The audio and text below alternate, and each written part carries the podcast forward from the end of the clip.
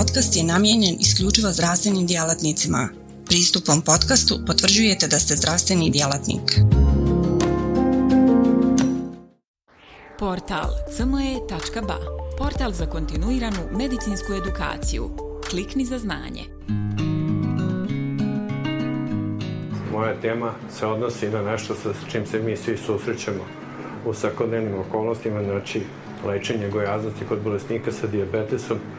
Tu se sad malo menja o, cela priča zato što postoje neki novi lekovi koji su ušli u upotrebu poslednjih 5-6 godina. Nema još puno iskustava o njihovoj primjeni, ali ima neki saveta šta može da se uradi.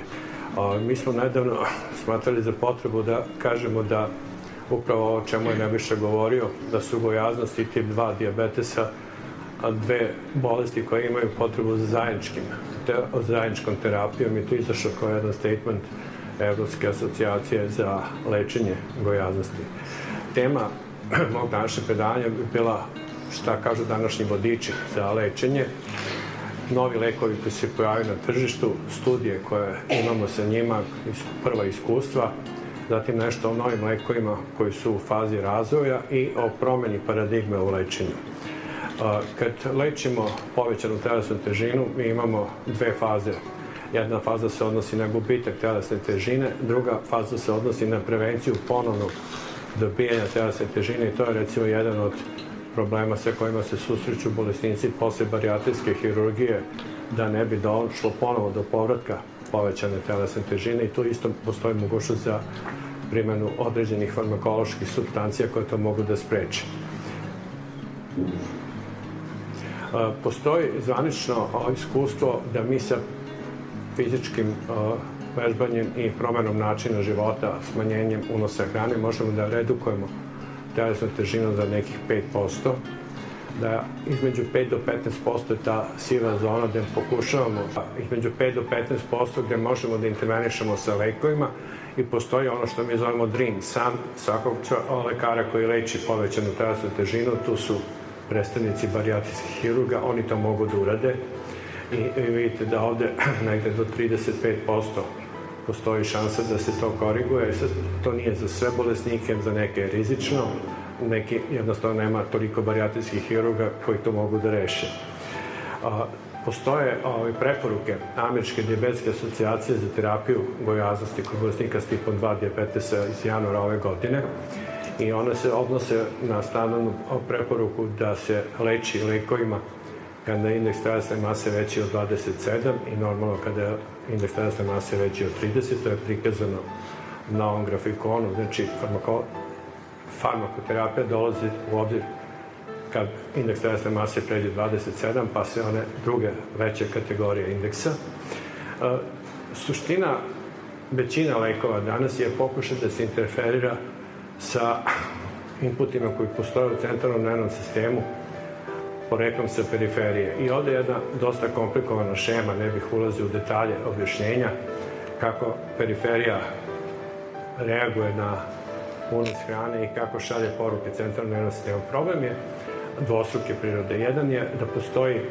takozvani centar za homeostazu telesne težine, Kad bi samo on funkcionisao, sve bi bilo fantastično. Onoliko koliko potrošimo, toliko pojedemo i to bi bila ravnoteža nikad ne bi imali problema sa povećanjem telesne težine. Međutim, postoji drugi centar koji se naziva Centar za hedonizam i to je profesor Đorđević koji će mnogo kompetentnije o tome da vam kaže, a, koji nam kvari sreću. Taj centar za hedonizam je trenutno meta današnjih ispitivanja i meta pokuša da se određenim neuro farmakološkim substancijama inhibiše se zaustavimo da unosimo hranu. Mi bi sa tim centrom za homeostazu bili sasvim korektni telesne težine, međutim, hedonizam kod svakog od nas nadvlada i to onda dovede do poremećaja telesne težine. Postoje određene grupe lekova koje se koriste, jedni koji utiču na apetit, drugi koji utiču na smanjenu absorpciju iz digestivnog sistema, ima ideja i to je sad trenutno u fazi razvoja o povećanju energetske potrošnje preko beta-3 adrenaličnih receptora na periferiji. Profesor John Wilding je u poslednjim diabetologijama dao jedan fin, finu šemu koja je ovde prikazana koja pokriva uglavnom sve grupe lekova koje postoje. Međutim, ono što je, ajde da kažemo, relativno novo, jeste da smo mi, pored orlistata koji je uveden u Evropi 99. godine u Sjedinim američkim državama 2007. godine, od 2012. na vamo dobili četiri, odnosno pet novih lekova koji se pojavili na tržištu Lorca Serin, kombinaciju fentermina, topiramata, natrexona i bupropiona i liraglutida od 3 mg, koji su sve takozvani novi lekovi za lečenje gojaznosti. Oristat je stari, dosta dobro poznat lek i on je prikazano ovde njegovo iskustvo, iskustvo sa njegovom primenom gde može da redukuje razvoj diabetesa kod predijabetičara za 45% u takozvanih SENDU studiji. Efekat oristata je relativno održiv, dugotrajan, ovde imate iskustvo Torgeštana posle četiri godine, nije kao posle prve godine i nije to spektakularno, ali je to nekih 5% u odnosu na operaciju sa placebom. Jedan lek koji mi svi vrlo često koristimo i o kome se tek sad poslednje godina možda više zna o mehanizmu delovanja jeste metformin i izašao je jedan dobar revijski artikl koji se odnosi na potencijalne mehanizme delovanja metformina na telasnu težinu.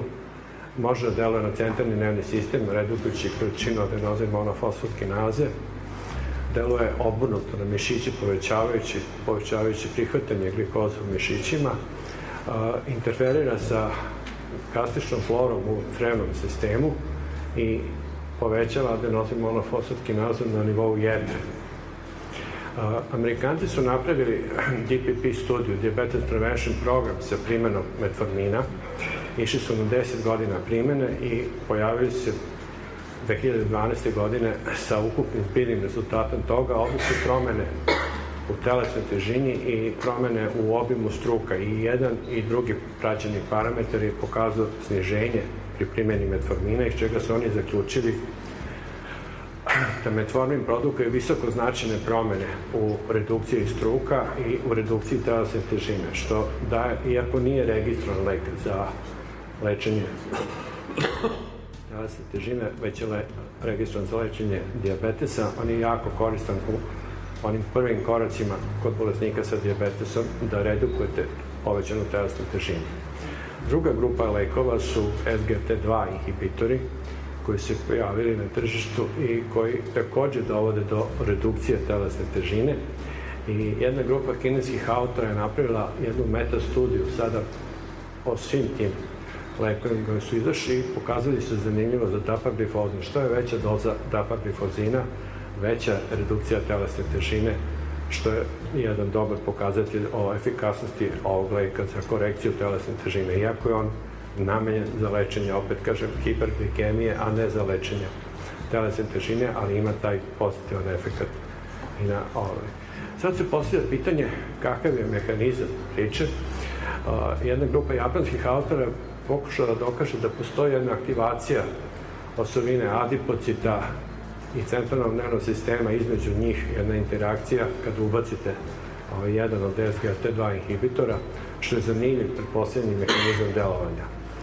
Postoji čitav niz perifernih signala koji deluju na, koji interaguju s ovim centrima za kontrolu, za homeostazu telesne težine i za hedonizam, utiču na to leptin, insulin, PPY, MPY, GLP-1, oksitomodulin, grelin, ide nešto preko vagusa i vidite gore da ovim centrima suština efekta toga je kad unesemo hranu da se apetit snižava i obrnuto kad nema hrane da nam apetit raste, to je taj centar za homeostazu telesne težine. Bilo je reći u posljednje vreme o amilinu, to je onaj byproduct kod između insulina i C-peptida, bilo je razvoj, razvijeno nekoliko analoga koji su trebali da deluju, međutim nisu ušli u komercijalnu upotrebu. Bila je jedna kombinacija metalleptina i amilina koja je trebala da leči telesnu težinu, međutim pojavila se antitela i proizvođač je rešio da odustane od tog projekta. Prvi efekti GLP-1, egzenatid, to je negde davne 2000 i 2006. 2008. bila priča sa Ralph de Fronsom koji je pokazao da ekzanatid može da redukuje telesnu težinu pored toga što leči tip 2 diabetesa. se onda pojavio Arne Astrup koji je ispitivao drugi GLP analog, liraglutid, u četiri rašte doze i vidite ova dole posljednja doza je doza od 3 mg koja se pokazala najefikasnijom za korekciju telesne težine i suština delovanja liraglutida jeste da povećava sitost i da smanjuje glad, da krajnje simplifikujemo stvar i na taj način smanjuje apetit.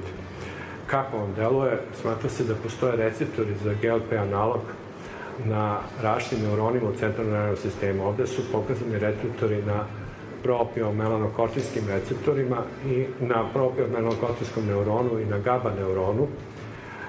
Propio-melanokortinski receptori na, deluju tako što inhibišu GABA, a GABA dalje deluje tako što na nivou arkovatnog nukleusa inhibiše MPY. MPY, lučenje MPY. MPY je oreksigeni peptid, I znači, to je onaj mehanizam smenjivanja apetita. Kada su radili, to se uobičajeno kad se lekovi ovog tipa ispituju, gledate koliko njih skida više od 5%, koliko skida više od 10%, ako skida više od 5%, lek je dokazan za lečenje telesne težine. I ovde vidite da je liraglutid 63% skidao više od 5% i u 33% skidao više od 10%. Pa je napravljena studija specijalno među diabetičarima, Nebojša i ja smo učestvovali u tim studijama sa naše klinike, ove, koja se zvala SCALE Diabetes ove, Randomized Clinical Trial i tu se pokazalo da je ova doza od 3 mg dole poslednja kriva bila najefikasnija i da vi možete da skinete negdje između 8 do 9% posle 55 nedelja terapije kod vašeg bolesnika. Novi lek koji se pojavio koje nije ona četiri navedena, jeste semaglutid, to je jedan novi GLP analog koga je ovaj, razvio Novo Nordisk i ovde vidite da je vrlo efikasan, ovo su prvi rezultati koje je John Bundel u Engleskoj pokazao sa njim za period od 12 nedelja neke skidanje od 5 kg, što je pristojan rezultat. I onda je napravljena jedna serija ovaj, studija, tako da je Sustain Trial, 1 do 5, gde je ovo tamno plavo pokazano efekat semaglutida koji je stvarno fantastičan i nešto što je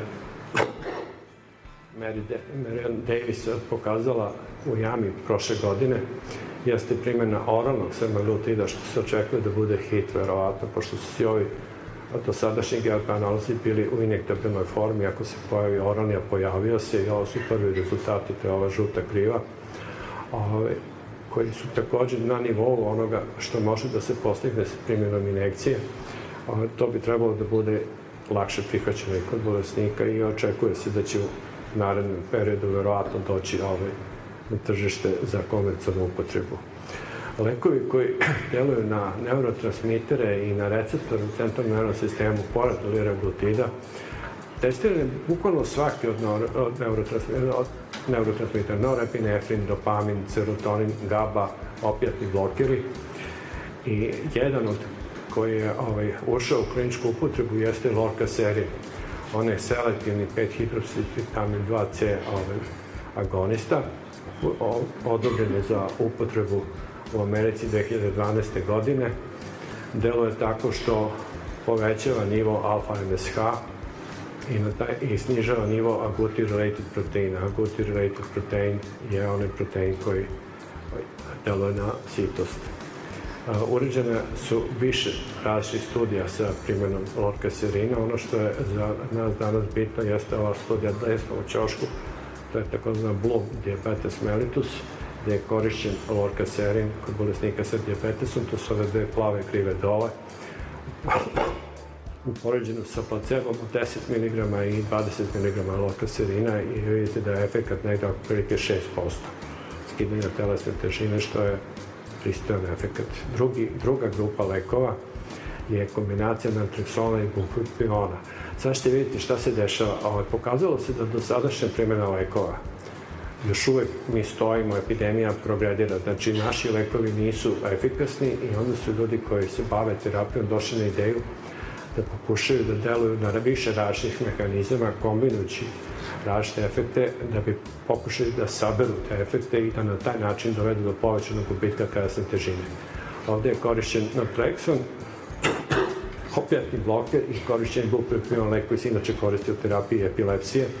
2014. godine je odobren za primjenu u Americi i 2015. godine je dobio marketing autorizaciju od EME, Evropske agencije za lekove, za upotrebu u 28 zemalja Evropske regije.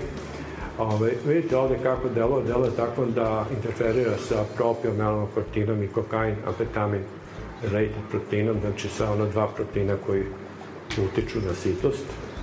I rađena je jedna studija koja se zove Core Diabetes, gde je pokazan efekt na sniženje, pored korekcije ovaj, telesne težine, došlo i do kao posledica korekcije telesne težine do popravke glikoziranog hemoglobina i glikemije.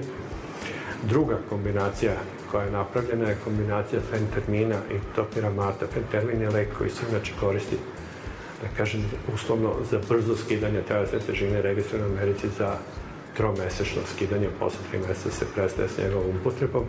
Topiramat je antiepileptik i ideja je bila zbog izbjegavanja onih trikova koji postoje kod registracije leka da se koriste dva leka koji su već na tržištu, koji su registrovani i ovde je napravljena ta kombinacija samo u manjim dozama. Topiramat je bio registrovan u Americi za dozu od 400 mg i fentermin za dozu od 30 mg. Ovde su napravili kombinaciju sa tri manje doze topiramata i sa tri manje doze fentermina i rađena je jedna studija koja se zvala SEQUEL, koja je pokazala korekciju telesne težine kod bolesnika sa diabetesom.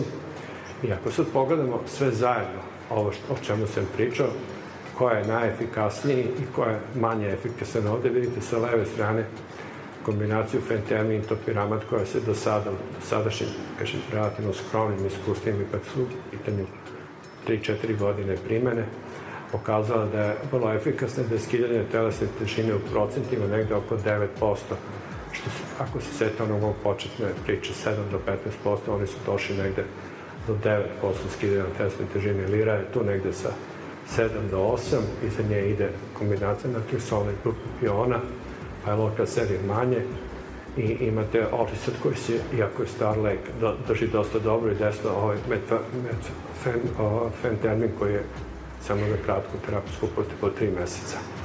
Ima još jedna priča koja se vrlo često postaje, pošto se radi o relativno skupim lekovima. Postavlja se pitanje kako ćemo mi da procenimo da li bolesnik reaguje na lek, da li je ono što mi zovemo drug responder. A, procena efekta delovanja se radi posle tri meseca terapije i imate ovde posle 12 nedelja u stvari to je to.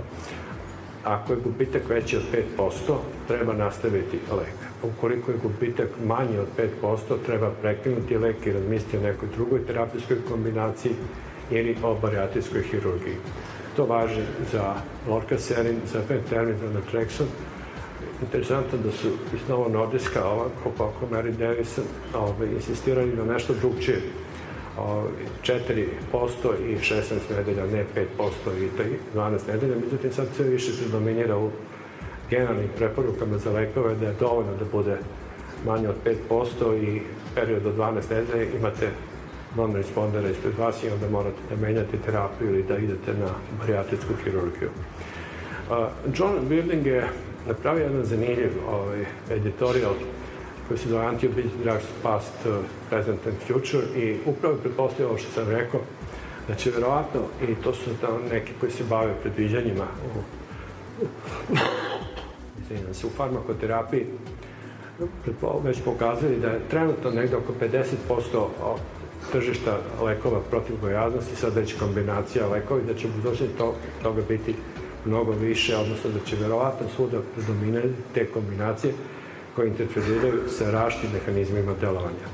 A, jedan zanimljiv pristup tome je napravio Matijas Čop, koji je jedno veliko ime u endokrinologiji. On je sa Richardom Dimarkijem napravio jedan zajednički ovaj, GLP analog i ovaj, analog za GLP i smestio spakovao u jedan receptor, u, jedan molekul koji se vezuje za zajednički receptor i sad da vas ne gledam puno crnim prikazani su efekti ovog GLP agoniste i glukagonskog agoniste na ključne organe i ono što je za nas bitno u centralnom nervnom sistemu, on snižava unos hrane i istovremeno na periferiji koriguje glikemiju, tako da je ono što se zove lek za lečenje i diabetesa i gojaznosti. Nije još ušao u komercijalnu upotrebu, ali postoji već sad dovoljan dobar, dovoljan dobar broj referenci koje govore o efikasnosti ovog preparata. Postoje lekovi koji su u pipeline koji se razvijaju, kažu da ih ima negde 260, 280, zavisno od izvora koji se očekuje, zato što je veliko tržište ogroman broj obolih vlasnika i kompanije se takmiče ko prvi uđe na tržište, verovatno će povući dobar deo profita i sad se pokušava različitim mehanizmima da razviju lekare. Kažem, neko sam osnovni principi s ovim o kojima sam govorio. Ono što je interesantno, to je ta priča o periferiji, o povećanoj potrošnji na periferiji i ovde vidite da postoje trenutno predviđanja za četiri grupe lekova. Jedna grupa je koja deluje preko beta-3 adeneričkih receptora, druga grupa deluje na samoj sinaptičkoj pukotini, produžavajući vreme boravka norepinefrina i epinefrina unutar pukotine, treća grupa deluje na PPR gama agoniste i četvrta grupa deluje unutar same ćelije na njen energetski metabolizam na ciklični adenozin monofosfat. To su pravci razvoja. Sad, zavisno od efikasnosti, verovatno će neko od ovih lekova da predominira. I ono sa čime bi završio što sam i rekao, to je ona promena paradigma. Naime, šta se sad desilo? Ovaj, znamo sad ova delovanja lekova, znamo da neki od lekova koje koristimo za lečenje hiperglikemije povećavaju telesnu težinu i profesor Burbera sa Clevelandske klinike za endokrinologiju je to nazvao promenom u našem načinu razmišljenja i on je dao taj novi algoritam. Novi algoritam bukvalno podrazumeva prva polovina je ono što mi svi znamo, to je da krenemo sa intenzivnom promenom životnog stila, sa redukcijom telesne težine, sa primjenom metformina i ako priča ne ide dobro, ako nismo stigli na one targete o kojima govorimo, onda se menja, dodaje se GLP receptorski agonista u terapiju ili se dodaje SGLT2 inhibitor, to je novo. Znači, to su sad sledeći lekovi izbora posle metformina i ako nismo opet na target, onda ulazimo s ovim lekovima kojima sam ja govorio, sa fenterminom, orkaserinom, bukpionom, fenterminom, topiramatom ili sa olistatom kao već stari lek. Zatim na kraju, to mi je poslednje što bih hteo da vam kažem, kako da se odlučimo.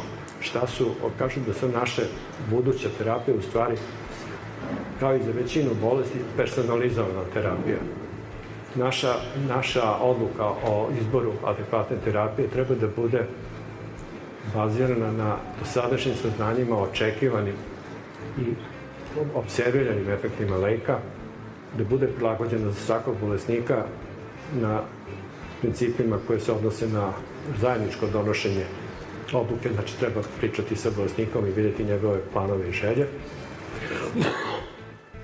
Treba vidjeti kakav je efekt svakog leka na ponašanje u ishrani. Sad ima sve više studije koje se odnose na primjenu lekova i na kombinaciju sa neuroimagingom, sa funkcionalnom magnetskom rezonancom, tačno vidite koji delovi centralne nervnog sistema počinju da flešuju pod delovanjem određenih lekova. I postoje takozvane gene associated studije, da se koristi i genetika da se priča proširi jer razmišlja se o farmakogenetici, o stanju takozvanih fenotipova koji su podložni za delovanje pojedinih lekova. To sve pokušaj da objasne šta leže iza one priče. Kad kažemo da imamo non-respondere ispred nas, uvek ima neko objašnjenje iza toga. Nije to obično nepodnošenje leka, nego postoji verovatno neki od mehanizama koji su uključeni zašto lekovi smo izabrali ne Portal cme.ba Portal za kontinuiranu medicinsku edukaciju. Klikni za znanje. Svaka revolucija počinje s idejom. U svijetu medicine ta ideja je neprekidno učenje, stalna evolucija i kretanje ka sve preciznijem i personaliziranijem pristupu. Dobrodošli na cme.ba. Budućnost kontinuirane medicinske edukacije. Na cme.ba vjerujemo da medicinski stručnjaci nisu samo praktikanti, već inovatori, pioniri, istraživači mogućnosti. Svako novo otkriće, svaka nova tehnika, svaki novi komad znanja je korak prema zdravijem i sretnijem svijetu. U duhu onih koji su se usudili razmišljati drugačije, kreirali smo online portal koji pruža više od puke informacije. Nadmašuje tradicionalne granice edukacije, nudeći imerzivno, dinamično i beskrajno prilagodljivo iskustvo učenja. Baš kao što skalpel u rukama vještog hirurga postaje instrument iscijeljenja, CME.ba u rukama radoznalog medicinskog stručnjaka postaje instrument unapređenja. Srce naše platforme je jednostavnost. Razumijemo da je vaše vrijeme neprocjenjivo, da svaka sekunda može napraviti razliku. Zato smo dizajnirali CME.ba da bude jednako intuitivan i efikasan koliko je i inovativan. Inspirirana najboljim svjetskim sučeljima, naša platforma vam omogućava da zaronite u bogatstvo znanja bez ikakvih ometanja ili kompleksnosti, kada god to želite i gdje god to želite, donoseći svijet medicine na dohvat vaših prstiju sa elegancijom jednog, besprijekornog dodira. Na cme.bac susret ćete se sa neprestano rastućim univerzumom sadržaja kuriranog od strane regionalnih i globalnih stručnjaka. Interakcija sa vrhunskim umovima u medicinskom polju, uključivanje u revolucionarna predavanja i dobivanje znanja koje će transformisati vašu praksu. Ali ne smatramo se zadovoljnima s trenutnim postignućima. Obavezali smo se na kontinuirano poboljšanje težimo da cme.ba ostane zlatni standard za online medicinsku edukaciju. cme.ba je medicinska stranica za one malo bolje, iscijelitelje, inovatore, profesionalce koji se ne boje prekoračiti granice i preoblikovati medicinu. cme.ba je mjesto za vas. Razmišljajte bolje, učite bolje, budite bolji. Stoga kliknite za znanje i pristupite na cme.ba gdje učenje nikad nestaje, gdje strast susreće profesiju, gdje medicina susreće inovaciju.